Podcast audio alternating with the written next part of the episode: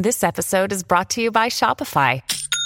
Forget the frustration of picking commerce platforms when you switch your business to Shopify, the global commerce platform that supercharges your selling wherever you sell. With Shopify, you'll harness the same intuitive features, trusted apps, and powerful analytics used by the world's leading brands. Sign up today for your $1 per month trial period at shopify.com slash tech, all lowercase. That's shopify.com slash tech.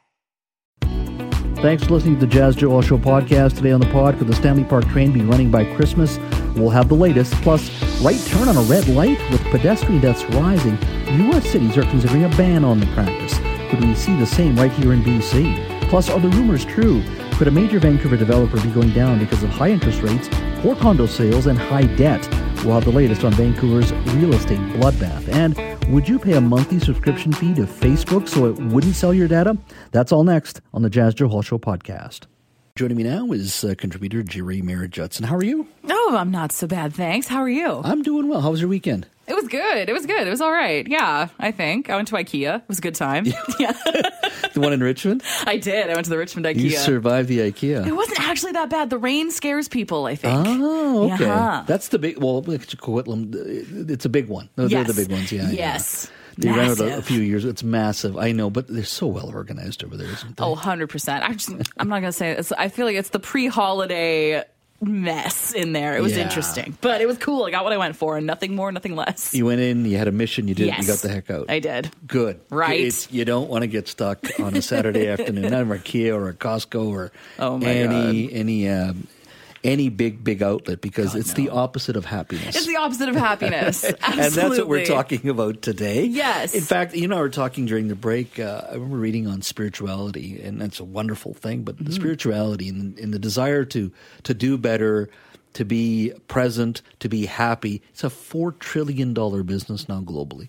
Capitalism gets gets in there every single place you look. This is But it speaks to people's desire to focus on the fundamentals. doing well, Absolutely. right? Absolutely. I liked it. So, this company that I'm going to tell you about, is called Small Bits of Happiness. Mm-hmm. And uh, it's a really multifaceted thing. It's very cute. They have a bunch of TikTok content at Small Bits of Happiness. There's videos reminding us to find happiness in the small things, like going to the bookstore or making sure your room is clean or having a little bit of a sleep in. It's like very cute little tips. They do happiness pop ups, they've got happiness quotes, they have a podcast. It's all very impressive. So I spoke to the CEO, Mercedes Corngut, and COO, Anastasia Corngut. They're sisters. They're from Calgary. And you're going to flip when you hear how old they are. I'm 15. I'm 13. 15 and 13 okay.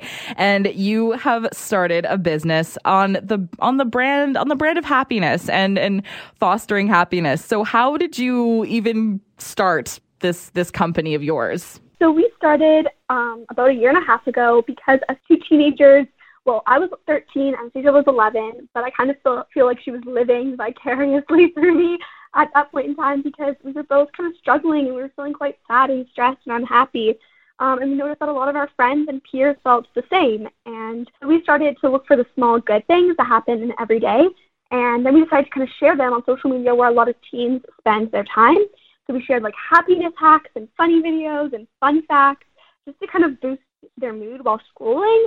And since then, we've just kind of continued to grow it. And yeah, can you tell me about the growth of of the business from from posts on social media to the kind of multifaceted thing that it is now when we first started, of course, we wanted to like make it accessible. We wanted to make it in a place where teens could find it and kind of give honestly anybody scrolling a mood boost. But as we continue to grow and we continue to get more feedback, we realized that we, we really needed to create something more tangible.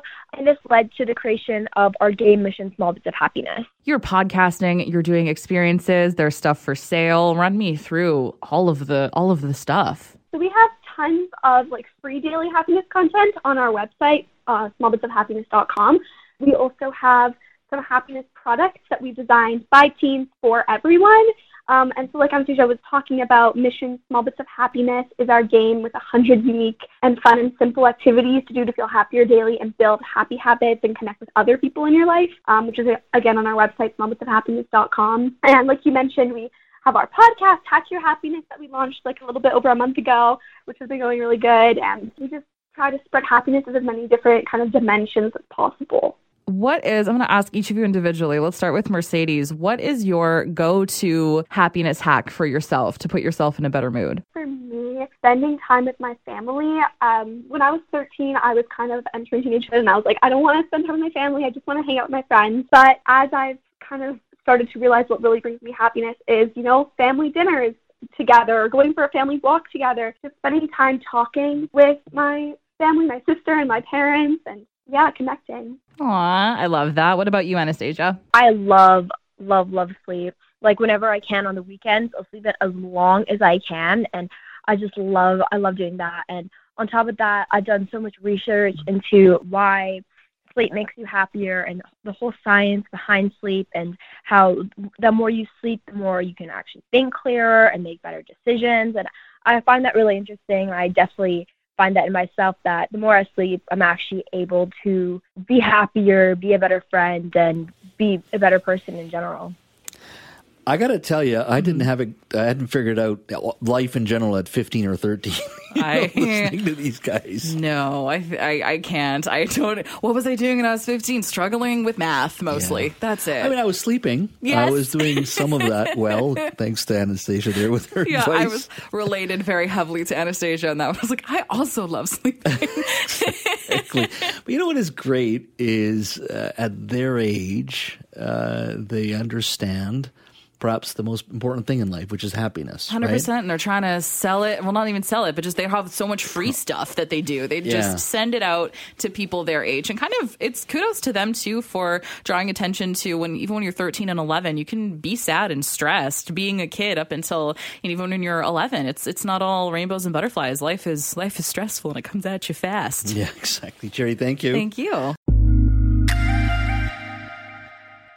Welcome back to the show. Well, I'm not sure what to call this next segment. It was just a story that caught my eye uh, in Associated Press over the weekend. Associated Press, of course, is articles are run in thousands of websites and newspapers are, uh, uh, throughout North America and around the world. But I thought it was an interesting one. It was in regards to uh, making a right turn on a red light, which is very common, of course, here in Canada and British Columbia, common in the United States as well. But with pedestrian deaths rising, some U.S. cities are considering banning uh, turning right on a red light. Now, Washington DC, Washington D.C. City Council last year approved a right on red ban that takes into effect uh, takes effect in 2025. Uh, new Chicago Mayor uh, Brandon Johnson, according to the article, uh, in, his transition plans, uh, wanted to focus on restricting right turns on red. They haven't given any specifics yet in regards to that policy. Uh, Ann Arbor, Michigan, which is a college town, prohibits right turns at red lights in the downtown area. Uh, San Francisco uh, leaders recently uh, voted to urge their uh, transportation agency to ban right on red across the city. And other major cities, such as Los Angeles, Seattle, and Denver, have looked into the bans as well. Uh, I wanted to talk to our next guest because while it's not being considered here, I do want to talk about it. And could we see it come here at one time? Joining me now is Grant Gottgetreu. He's a former uh, police officer working in traffic division in New Westminster and West Vancouver. He is now a forensic criminal and traffic consultant at forensictrafficpro.com com. Grant, thank you for joining us. Always my pleasure, Jeff. I appreciate uh, you making time for us. Uh, like I said, this article caught my eye. First of all, your thoughts on the issue in regards to uh, banning uh, the use of right turns on a red. What are your thoughts on it? Well, I read the same article, and it was uh, this particular. It was a, a, a pedestrian walking her bicycle, mm-hmm. and a lot. Of, and, and it's funny because when we were kids, we were all taught to look both ways mm-hmm. before we cross a road. But it seems to me that the older we get, the more complacent we get as pedestrians and cyclists, and we don't check both ways before we cross, and and and that's that's a that's a big problem. Uh, even during my time uh, as a collision analyst, if a pedestrian would just take two seconds to make eye contact with the vehicle, then there was not going to be a collision because the, at least the pedestrian would go, "Oh, this guy's not stopping. Mm-hmm. I better not go into the road." Um, there are some intersections, funnily enough, floating around in the Lower Mainland that have signs erected where you can't make a right turn on a red light. Um, they're not necessarily in too heavily populated intersections necessarily. There are some, but not a lot. Mm-hmm. Um, and obviously, the problem, if you look at the downtown core there in Vancouver, um, g- traffic is already a disaster as it is. And if you put up these signs that prohibit a right turn on a red light, then those cars that want to make a right turn obviously can't legally until their light goes green. But of course, by the time their light goes green, the pedestrians are now free to walk. And that prevents you from making a right turn. And of course, there's a lot of pedestrians that ignore those don't walk signs. Mm-hmm. So you might get one car through, where maybe you could get four or five through mm-hmm. if you can make that right turn on a red light. So I I don't see it as I don't see it as a as a as a problem that needs to be fixed. I think it's a knee jerk reaction. Of course, you're going to get people on both sides. You're going to get the pedestrian and the cyclist saying, "No, no, no, this has to happen." You're going to get advocates for vehicles that are going to say, "No, this is going to create more gridlock." Mm-hmm. I think both sides are right and both sides are wrong as far as I'm concerned. But I don't think it's it's necessarily uh, warranted in in a big metropolis because it'll just create even more uh, gridlock, and people are going to end up jumping on that right turn against the light anyways at the sign, and it's going to create more enforcement for the police, and the police have better things to do mm-hmm. than to have that added to their list. In regards to intersections and injuries and death, is it more of a case in your experience uh, where it's somebody running a red or somebody just not stopping because they're going too quickly? Uh, compare that to someone making a right turn.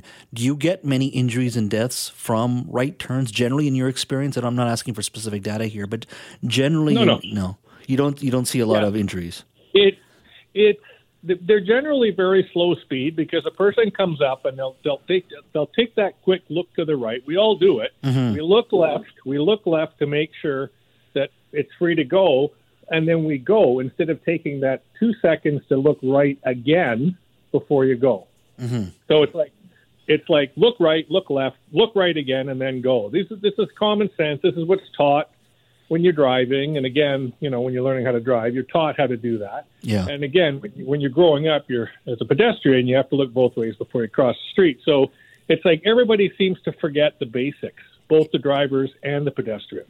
And, and I guess with SUVs and the popularity of SUVs are higher up, so even if, if you are making a right turn, uh, there may be some challenge in regards to seeing a pedestrian occasionally compared to, let's say, 25 years ago when vehicles are probably a little lower to the ground. You're still turning, even if you hit somebody, there's less chance of any serious injury because you're going at a slow speed. Now your vehicles at least elevate a little higher when you're hitting somebody too. Is that part of it as well? Well, and that does create blind spots. That mm-hmm. does create, and of course, I think a lot of these new vehicles because you know you can they can park themselves, they can drive themselves. You get little warning lights on your mirrors to say if someone's beside you and and I think a lot of motorists get a false sense of security that oh the the car will tell me instead of them using their own eyes. Um, so you know, technological advancements are sometimes uh, you know, you know the, the, the road to hell is paved with good intentions, so to speak. Mm-hmm. Well, according to the article, there's the Governor's Highway Safety Association, and according to their national report, more than 7,500 people in the U.S. Uh, were struck and killed by automobiles in 2022, the highest number since 1981. Now, one of the article makes the assertion that you know people have larger vehicles now, like pickups and SUVs. Um, what do you think is the cause of that in your mind? And uh, have you seen similar similar sort of numbers here in, in Canada? I think it's a lot of complacency, like I said, on mm-hmm. both sides, uh, both drivers and pedestrians.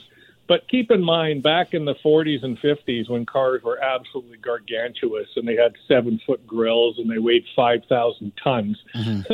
yeah. uh, not not a lot of pedestrians survived getting no. hit by cars back then. And you're seeing a return of that now because, yes, the vehicles are, are they're they're so big right now. The the the trucks and the SUVs, they're they're huge compared to even 30 years ago. I mean, mm-hmm. I had a what what did I have? A Plymouth Voyager. That was huge back in the day. That's nothing now. Yeah, no, you're absolutely right. I also find coming to downtown uh, from the suburbs, you have to be extra cautious downtown. Never mind uh, just the, the one way lanes and pedestrians. You add to that cycling lanes, add to that uh, people on scooters now. You have to actually worry more, even as a pedestrian walking around. You don't want to get run over by one of these uh, scooters. So it really does require just, uh, as you say, really being very focused and, and, and making that extra effort to make sure everybody is safe when you're driving or even walking, I guess, these days downtown. Oh, absolutely. It's uh, you know, obviously I go to court quite often in Vancouver, and it's an abomination down there with with with the pedestrians are are, are disregarding the, the the wait signals, so they're preventing vehicles from turning right. Then you've got vehicles that are cutting the pedestrians off because they're trying to get through the light, and then you've got the the e-scooters and you've got the couriers on their bicycles, and it is a complete nightmare. Yeah, it is a complete nightmare. I'm surprised there's not more fatals quite honestly. Yeah, no, you're absolutely right. And there is a debate right now in the city of wanting to have more red light cameras as well. Uh, in regards to uh, some some of the things that you've brought up, uh, and there's a debate about cost and everything else. We'll we'll save that for another day. But I really appreciate your time today, Grant. It is always my pleasure. Hear that? Believe it or not, summer is just around the corner. Luckily, Armor All, America's most trusted auto appearance brand, has what your car needs to get that perfect summer shine. Plus, now through May 31st, we'll give you $5 for every 20 you spend on Armor All products. That means car wash pods, protectant, tire shine, you name it. Find out how to get your $5 rebate at armorall.com. Armor All, less work, more clean. Terms apply.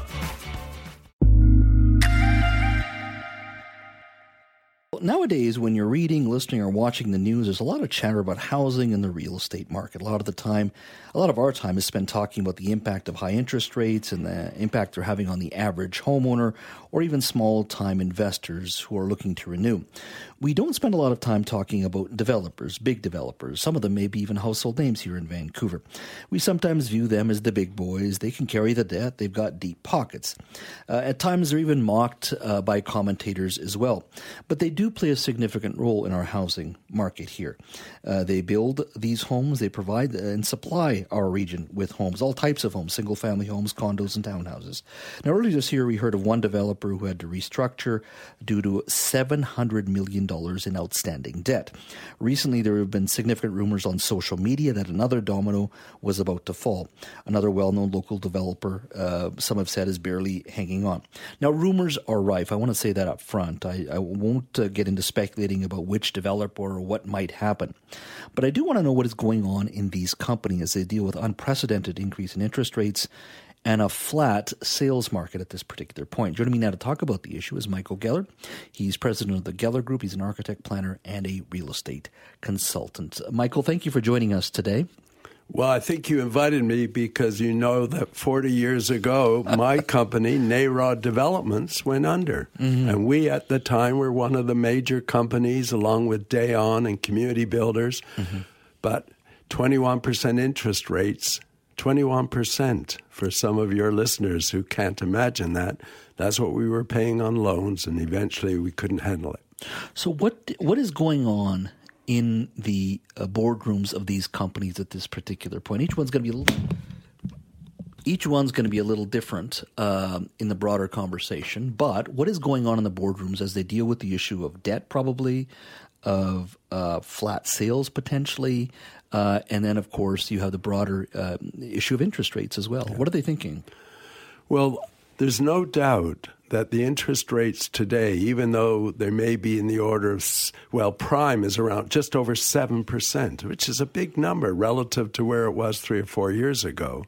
But there's no doubt that companies are struggling to balance, on one hand, the need to take on projects because you have a machine that you need to feed. You have mm-hmm. employees. You want to keep them working. You don't want to lose them, especially if you've got your own construction group. And on the other hand, worrying about whether or not these higher interest rates are going to deter certain segments of the market from buying. Um, are most companies just waiting now, if they can carry the debt and say, we got to wait for six months, eight months, 12 months, whatever it may be, we're going to ride this out before we decide where to put our capital, our dollars. It makes a big difference when they bought the land. If you bought the land a long time ago and if you have rather modest holding costs, then it's easier to wait than if you bought the land at top of the market. You've got a lot of debt on it at a very high interest rate because most lenders will not give a developer more than 50% of the value of that land as a loan. Mm-hmm. That makes a difference as well. Mm-hmm. Um, is the high end of the market gone right now?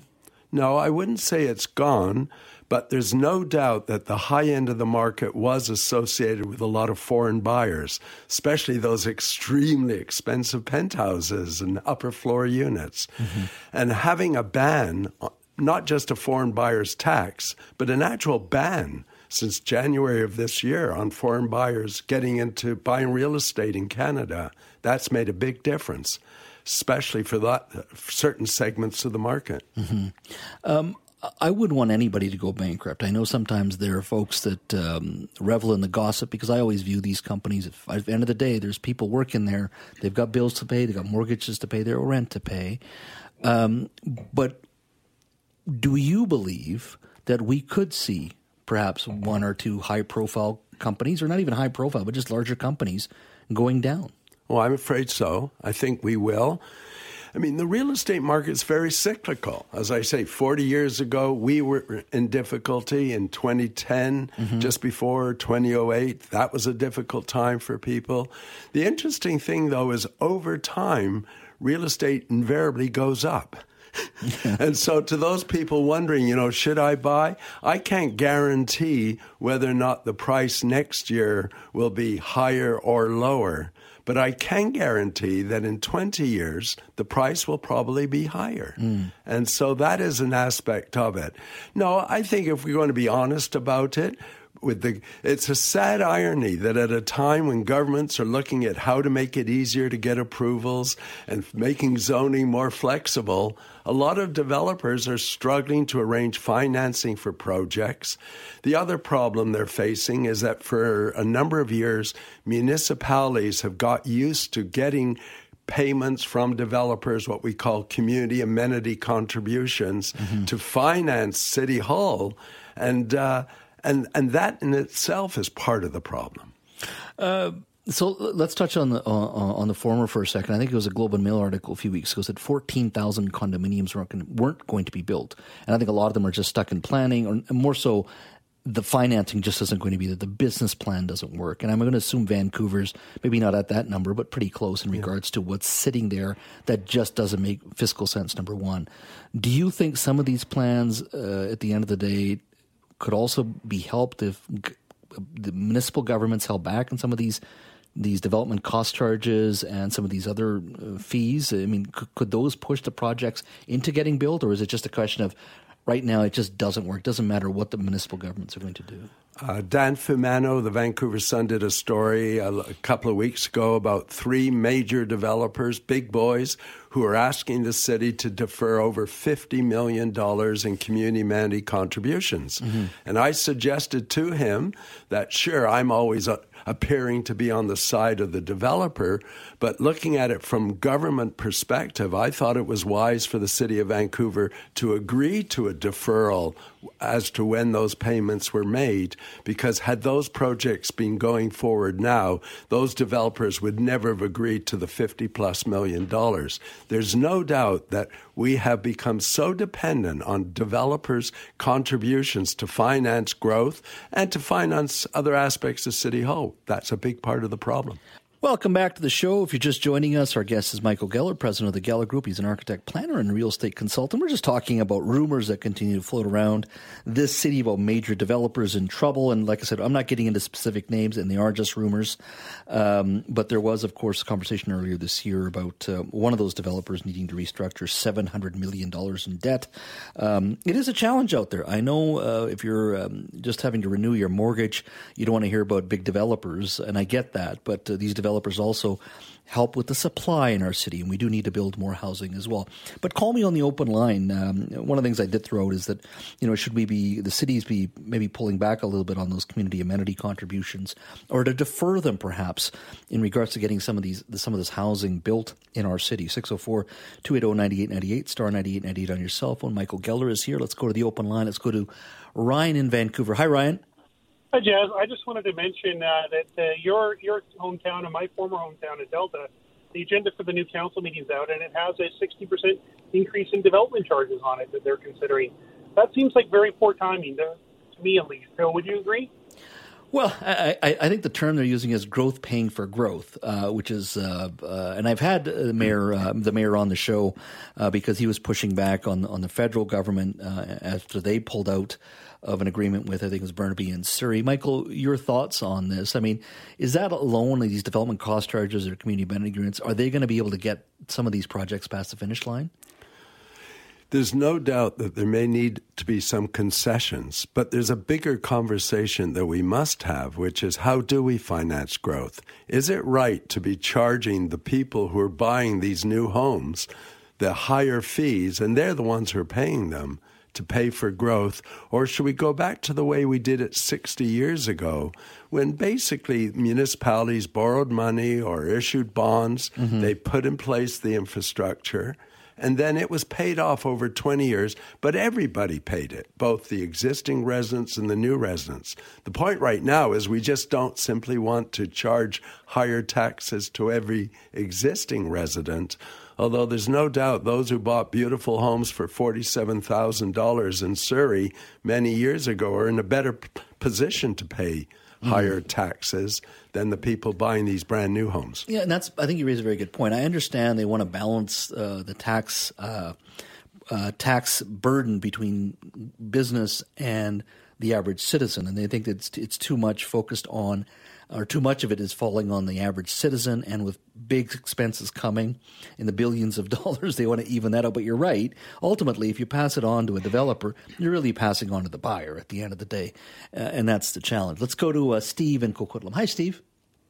Hi. Yeah, I was just curious. Um, your uh, your uh, person that's on there right now is saying about uh, foreign buyers coming up and buying penthouses and stuff like that. Well, that's all true. And if you look at, I don't know how I'm going to say this without being, oh, anyways, I'll say it. At Lougheed Mall, for instance, that whole area has been redeveloped. It all bought up by foreign buyers. It bought up by Koreans. They bought up the Best Western that was there, the entire property that was there, and Lougheed Mall as well, and Brentwood Mall as well, and down at Marine Drive as well. If you look at the demographics and the people that are living there, mm-hmm. it's not BC. I'll tell you that right now. Everything's changed there. You look at the stores and you look at everything, and if it's for BC for BC people to afford to buy these apartments, mm-hmm.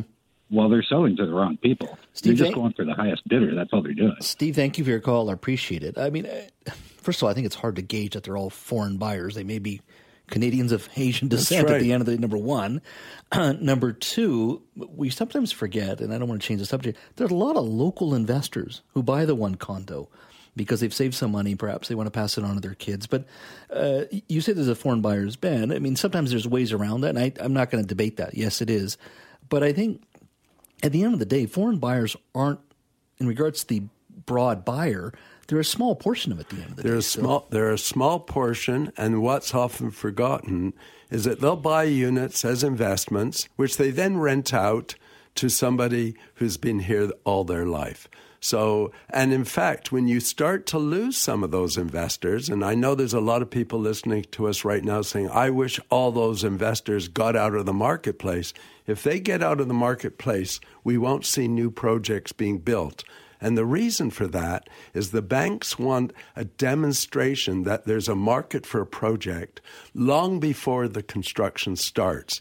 And most homeowners or potential homeowners aren't people who are willing to uh, buy two or three years in advance. The investors are, so we need them. Michael Geller, as always, thank you for your time. My pleasure. Let's revisit our top story. If you joined us at 3 o'clock, uh, we went live to a press conference uh, with the mayor of Vancouver, Ken Sim, and his uh, councillor colleagues, where he announced that the Stanley Park train is back. It will be open uh, this Christmas, which I think is fabulous, fabulous uh, news. We all heard about, of course, um, the cancellation of that um, of that train, or at least it wasn't running for the past four years. Uh, you may also recall the Ghost Train was canceled in early October for the fourth consecutive years. So great news, uh, but it took a lot of work uh, behind the scenes to get the train back up, and and of course the promise to have it running during this Christmas. Well, joining us now to talk a little bit about how they got uh, the train back running and where the city doesn't have to play Grinch. It's Ken Sim. He's the mayor of Vancouver. Hello, Ken. Hey, Jas, how you doing? I'm doing well. Walk me through this. I saw the press conference. We we covered it live. Uh, so the, the, train is back. Walk me through. Uh, any idea what the cost is right now in regards to how much of the private sector is paying for this? You had mentioned, I think, P- Peter and Joanne Brown Foundation, the 625 Powell Street Foundation, Beatty Foundation, Diamond Foundation. I think there was a David Lyle's name you had mentioned as well. Um, how much of this is the private sector? Is there any public money in this at the end of the day as well? Yeah, the, the, you know, there's a little bit of public money, but we raised over five hundred thousand dollars, and I think the, the actual number is just a little bit over six hundred thousand dollars. And you know, I give uh, the donors uh, credit. Um, when we put the ask out there, they said, "Hell yeah!" Um, and they were super excited. And one of the caveats was, um, you know, we had it open for uh, Christmas, and mm-hmm. so you know, and, and, we wanted it open for Christmas as well. And I can tell you, if it wasn't for those donors and uh, Jeff Stibbard, he's done just an amazing amount of work uh, bringing his uh, knowledge to this. Uh, it wouldn't have happened because. Mm-hmm. First of all, it would take us forever to go through a public process to debate uh, whether or not we should be allocating very scarce public funds to the Stanley Park train. And then, two, it just would have taken um, you know, well, it would have taken a long time. We probably don't get the money uh, anytime soon. So this was a workaround. And the train itself, would it be the same train, or are you? Are there plans to? Some have said there might be, you know, may electrify the train one day. Uh, heading into this Christmas, I assume it's going to be the, the same train that we're all used to, we all love. But are there plans to perhaps uh, uh, work on the technology or potentially even new technology? Yeah, you know, that's all in the future. Our concern right now and our goal is to get it open for this Christmas season so, you know, residents of Vancouver and, and tourists uh, can enjoy uh, creating lifelong memories once again on the Stanley Park train, Christmas train. Uh, one of the things I'm sure our listeners are going to ask, and certainly I know uh, people in Vancouver are going to ask, is how did we get here? Most importantly, um, how much of this do you lay at the feet of past councils and park boards? Who a either led it, um, uh, you know, basically led this train to disrepair uh, due to a lack of maintenance and upkeep. I mean, how much of that had to do with how we got here? Well, you know, I I don't know, Jas, um, but you know, we're not going to. Um, as long as we're in office, we're not going to adjudicate the past. Uh, we're not going to point fingers and blame. Uh, we inherit uh, the challenges and the opportunities of the city, and we're going to run with it. And we're not going to take uh, no for an answer uh, on stuff that's super important. If uh, you know if the current structure doesn't work, we're gonna mm-hmm. you know bring that entrepreneurial spirit to City Hall and find ways of how we can make it work. And that's uh, what the whole team did. Yeah, uh, this time around. I, I respectfully I, I, understand where you come from, but the reason I ask this question, first of all, I think it's important for citizens to know how they have uh, how they as families as people have missed an opportunity to take their children for um, Halloween for past Christmases as well, and that a public institution like this train, owned by the public, in a in public land, Stanley Park, we now have to go to pri- private sector and donors to save this train, and I think. For that reason, never the, never mind adjudicating the past. I think it's also about accountability here. Is why did past councils, why did past park boards allow it to get to this disrepair, to this stage where you, as mayor and council, have to go cap in hand to these donors and say, hey, can the private sector bail us out? Because past councils, the public sector, the public public government here, failed in accepting, understanding at the end of the day being accountable to the public because this is a public institution. So it's not about adjudicating the case. You can call mm-hmm. it that. For me, it's a public accountability to the fact that you, as new mayor, have to go in cap in hand and go look for dollars from the private sector. I think you've got better things to do with your time, I hope. And um, we should be saying, how did we get here? Let's make sure we never get here again. Yeah. Um, okay. So when it comes to past councils and park boards, you know, I, I, I wish I could comment on it, but I actually wasn't there. So it, it wouldn't be, you know, um, you know, I, I don't think it would be uh, proper for me to comment on stuff that I just I did not see. I can tell you we inherited a situation where the Stanley Park train wasn't running.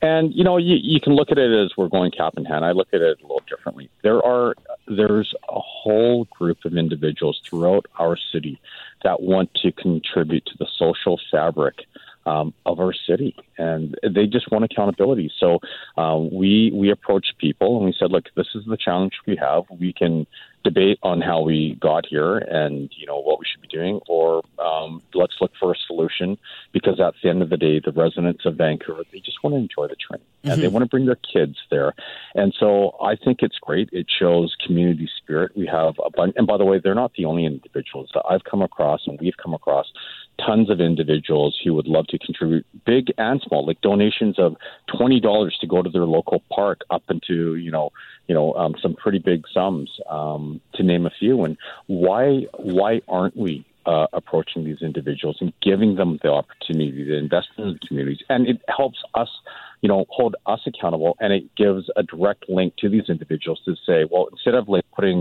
you know, donating uh, money into like a just a, a big fund where we know don't know where it goes, they can actually identify, yes, this money went to, let's say, the Jericho Pier. Uh, by the way, that's uh, we're going to be raising money for that as well. Mm-hmm. Um, you know, and and it, it's okay. And you know what? I think it, it gives people uh, an avenue to contribute, and it also helps our city.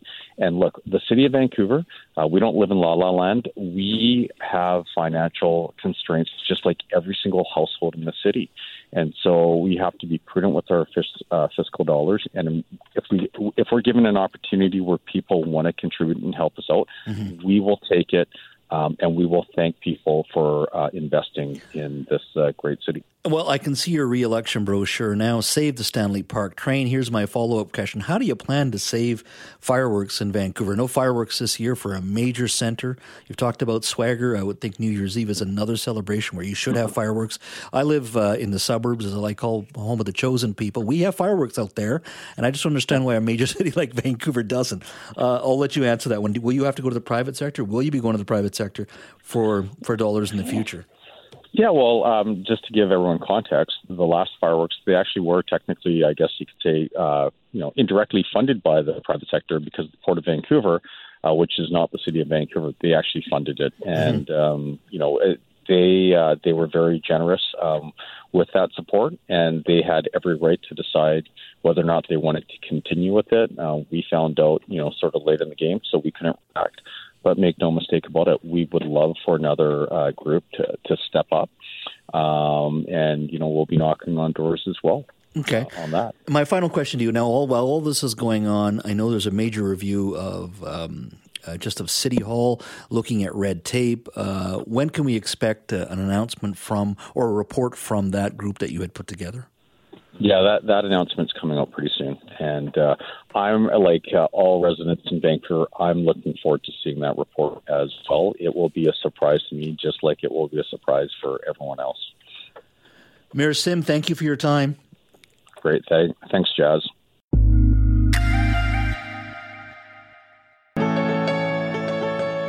Now, the 980 CKNW and Global News Shaping BC's Environmental Future series, presented by Vancouver Island University. A better world starts here. Welcome back to the show. In a world where flames rage and heroes emerge, meet the unsung champions of wildfire prevention firefighting goats. CKNW producer Cory Letendre spoke with the owner of Vahana Goat Rehabilitation to see the difference goats can make in BC's annual fight against wildfires. Fall is here, the sky is gray, the ground is wet, and summer is firmly in the rearview mirror. And boy, what a summer it was! We are anticipating continued extreme fire behavior. Several new fires burning near Nelson. A sea of orange. Uh, West Kelowna was ablaze. Already deemed the worst wildfire season on record, more than half of the country's active fires are now in BC. And several new fires are burning around the province. There are currently 391 active wildfires burning in our province, over half of which remain out of control. More than 2,000 fires burned through BC this year, destroying almost 25,000 acres of trees, bush, and grass. That makes it easily the worst wildfire season on record. But will it just be broken next year? Surely there's something we can do to mitigate the risk, right? I mean, there must be a new way to help curb these wildfires. That sound is more than a goat. It could be part of the key to help stop wildfires across the province from spreading so easily. I talked to Kaylee Chase, owner and operator of Vahana Nature Rehabilitation, about how her goats can help prevent wildfires. In the last couple of years, with the, the wildfires um, being so prominent, uh, they have wanted to try goats for fire fuel management. And so the goats eat all of the excess vegetation.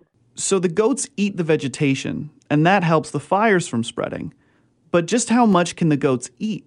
As you get into the fire fuel management work, we're in brush and heavier grasses, and so it can range from um, we'll just go with 200 goats. They can cover an acre, uh, acre and a half a day. And what might make the goat the right choice? Well, they're built for it. They have these great little triangular mouths and um, amazing, very sharp molars in the back of their mouths. And then they have a set of incisors on the bottom jaw, but they have a, a palate on the top jaw with no teeth. And uh, so they're like a deer. It's not a solve, but every bit helps. And as an added benefit, the goats love it. they are so vigorous and joyful to go out and eat. They that is what they do. And you can tell your goat is not feeling good when they don't want to eat. They're either full or they're not feeling well. But the goats love to eat and that is such a great fit, especially for here in BC with so much vegetation. While the program hasn't been going on long, there's already plans to keep it going. Quesnel is going to be one of the first cities in Canada to start building their own urban livestock program. Then the Williams Lake First Nation, uh, they have also inquired and they are interested in building their own um, program and their own livestock program. So we're looking at uh, the regenerative custom grazers over in Alberta and watching what how they're using their cattle to properly and lovingly manage the land. It's coming along, so we're working on um, building the programs in other towns so that they're self sufficient. Bit by bit, or blade by blade, Kaylee's goats are making a difference in fire mitigation. Hopefully, one big enough to keep BC out of the record books going forward. For Shaping BC, I'm Cory Letendre. The 980 CKNW and Global News Shaping BC's Environmental Future series, presented by Vancouver Island University. A better world starts here. Details at cknw.com.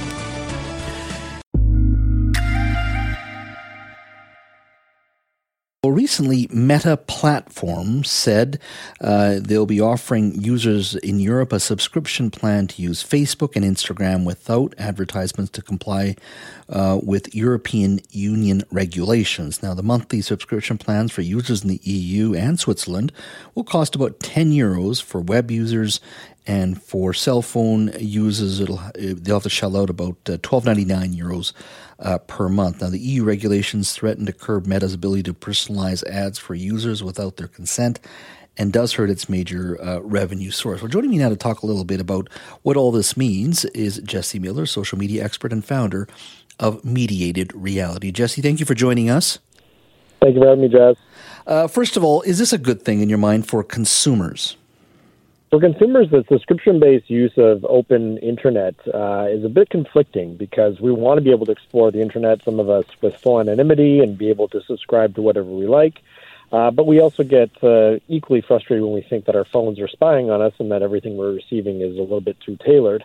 Um, so the EU does take some very progressive steps to make sure that your privacy is, is protected, that uh, your tracking and the way that these companies um, monitor how you use the platform um, is limited. Uh, it's not whether it's good or bad; it's whether or not the user themselves thinks there's a benefit to them having uh, a, a, a, somewhat of a control over how they absorb open internet. So, in regards to the EU itself, they, this is about f- Facebook and many other social media outlets, and even tech generally, big tech generally, just having too much access to our data and then selling it, is, and, and they want to curb that, or at least give you the opportunity to say yes or no. Yeah, and the EU is taking a, a, very needed step to really kind of give the users a bit more informed consent on how their information is used. So, you know, you're saying, hey, if you want, want to be part of this, um, you, you have to be able to um, engage every user and let them know what data is collected, how that data is used, how that data may be sold. And and again, it, I don't think anybody's really caring too much. It just means that their rules regulations are something that the company has to follow. Hmm. Can you ever see something like that uh, occurring in Canada? When I say the EU, you're talking about 27 countries uh, nearly half a billion people. Could something like that be coming to Canada and the U.S.? I know our regulators, not that I'm saying they're not effective, they're probably not as aggressive as EU. EU probably leads the world and its a challenge uh, of big tech. Uh, do you see that coming here eventually in Canada? we do we do see more need for for Canadians to become aware of how their information is used by companies like Meta and the value of privacy that some of us actually see when it comes to our content is usually after something has happened uh, where we feel somewhat violated as opposed to the starting point where we open are open to becoming fully educated. So yes, Canada could actually take a very kind of progressive step as well and align themselves more with the EU than let's say the United States, where the United States um, you know, we see certain uh, calls for regulation when it comes to child endangerment, when we see call, calls for concerns to uh, threats to safety on the platform, but we don't usually see a large amount of Americans really caring about their privacy on these platforms. Very much a convenience-based society, and the idea of just let me access it. So it would be ideal that Canadians would actually probably take a privacy-first approach and be a bit more concerned about how our information is used by an American company this way. Is this the yet another reminder that our relationship with big tech is evolving and some would say changing, uh, n- not just this ruling, uh, but others from uh, the EU. Uh, recently on this program, we were speaking to a lawyer out of the United States, one of many lawyers uh, who have taken on big tobacco and now, uh, or asbestos, and companies that were, you know, producing asbestos, and now they're setting their sights on big tech on behalf of parents and on behalf of school districts around the United States. The impact social media is having on children, from mental health uh, to their studies. Is this the beginning of the big change in regards to our relationship with big tech? It, it can be. I think the, the, it's hard to do a corollary directly when it comes to, let's say, big tobacco or let's say firearms manufacturers in the sense of safety. We can usually kind of pinpoint a lot of scientific evidence towards how a user of uh, cigarettes for 20 years was negatively affected compared to somebody who's used social media for 20 years. It's an entirely different uh, approach to the subjectivity of the effects on an individual when it comes to their experience online, how that information was collected, and what what it meant for them as a user to be fully informed of how their experience on that platform may have been affected by their choices. See, the hard part here is that when we can say uh, cigarettes are bad, we can say we know that cigarettes are bad for everybody. What we do know from a number of studies is that it's not necessarily whether you have social media it's good or bad, it's your use of it and whether or not you're already kind of navigating some pre-existing mental health issues that it can times exacerbate the issues that you're seeing. So within that, when we consider whether or not there's a, a, call to action in that regard, big tech does need to be regulated. We do need better age gating when it comes to minor children on the platforms. And at the end of the day, unfortunately, we only do that when it comes to more extreme content like pornography. Mm. Do you think we'll get to the point where social media is just banned for children, uh, those 18 and under? Well, we could see bans or we could see limitations. I mean, I've been an advocate for age gating since uh, you know for over 15 years in this space, where we have to really, really kind of engage how our children get onto the platforms themselves, and whether parents are fully aware of the information their children have access to, and also the information their children produce. But when it comes down to it, age gating in a subscription model sometimes can actually be very isolating because one, you have oversight that kind of dictates how parents then control their children's access to the internet. Which one parent may say, "I need that," another parent may be concerned about content. But in the United States, what we've seen recently is some, some states are now actually passing laws where children's use of social media should actually be revealed to parents. Now, those states usually are more conservative, so they're concerned about how their children are using it, maybe around content or whether it's content around things that they may not morally agree with when it comes to the child's sexual identi- uh, uh identification or whether it comes to their gender orientation. And so, in that, when you have states usually kind of calling for safety pieces, sometimes that part is very actually uh, uh, blinded in a sense of let's protect kids, but now let's protect them from the bigger issues that we know exist over the past 20 years. Jesse, as always, thank you for your time today. Thank you, Jas, as always.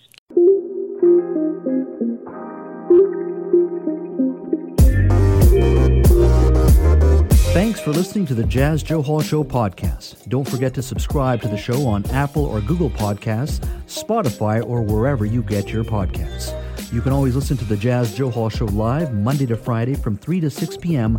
on 980 CKNW and connect with me on Twitter at Jas Johal BC. Talk to you next time.